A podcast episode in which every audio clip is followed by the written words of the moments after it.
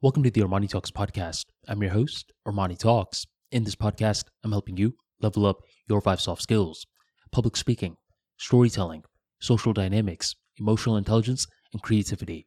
Five soft skills for you to change your life forever and skyrocket your confidence along the way. In today's episode, we're entering the world of creativity, and we're going to be talking about why a lot of creative people are messy. I'm not talking about disgusting, but every now and then, what happens is when my place is a little too polished, I like to make a certain zone somewhat messy. For example, my desk, the desk that I'm recording this podcast on right now. There's a lot of stuff on it. There's my mouse, there's this camera, there's a couple of wires. And sure, I could go ahead and clean it up. But what happens is when it's a little messy, it gets my mind thinking in a different way. Now, you want to be very careful in terms of whatever lesson you're extracting from this.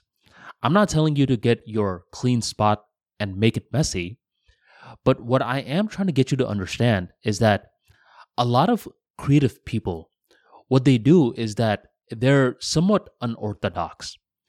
It's in some facet of their life that they're unorthodox, and consumers often enjoy it. There's this group called Desus and Mero, and they talk about a lot of the popular stuff from culture. And I should actually correct myself. They talked about popular stuff from culture because nowadays, unfortunately, they broke up.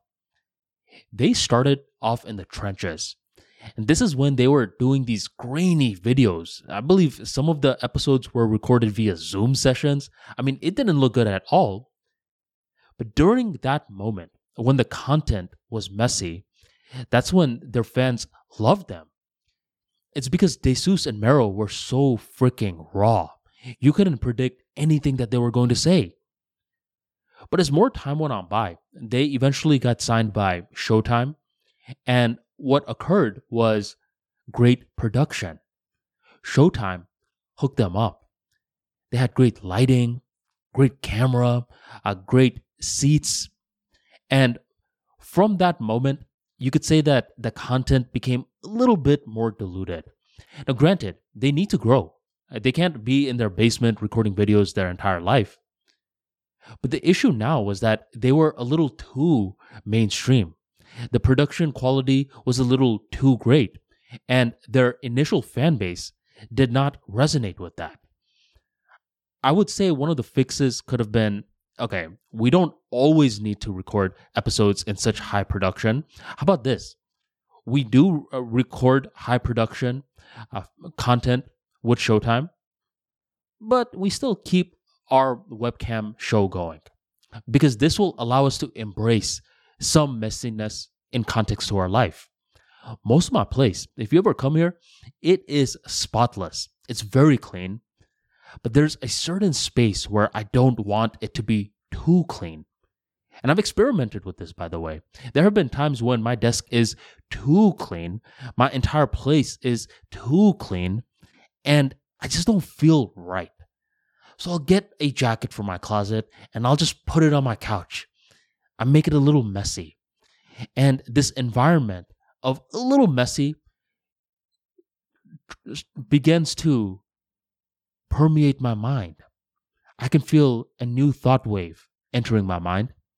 And from there, I get myself out of analysis paralysis. So if you're someone that is already going with the flow, everything's going well with your creative journey, then ignore this episode.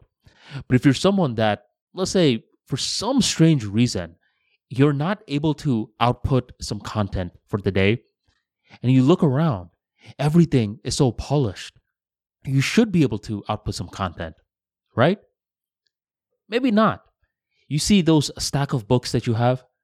Knock one down to the floor, and suddenly you'll feel certain sensations in your body.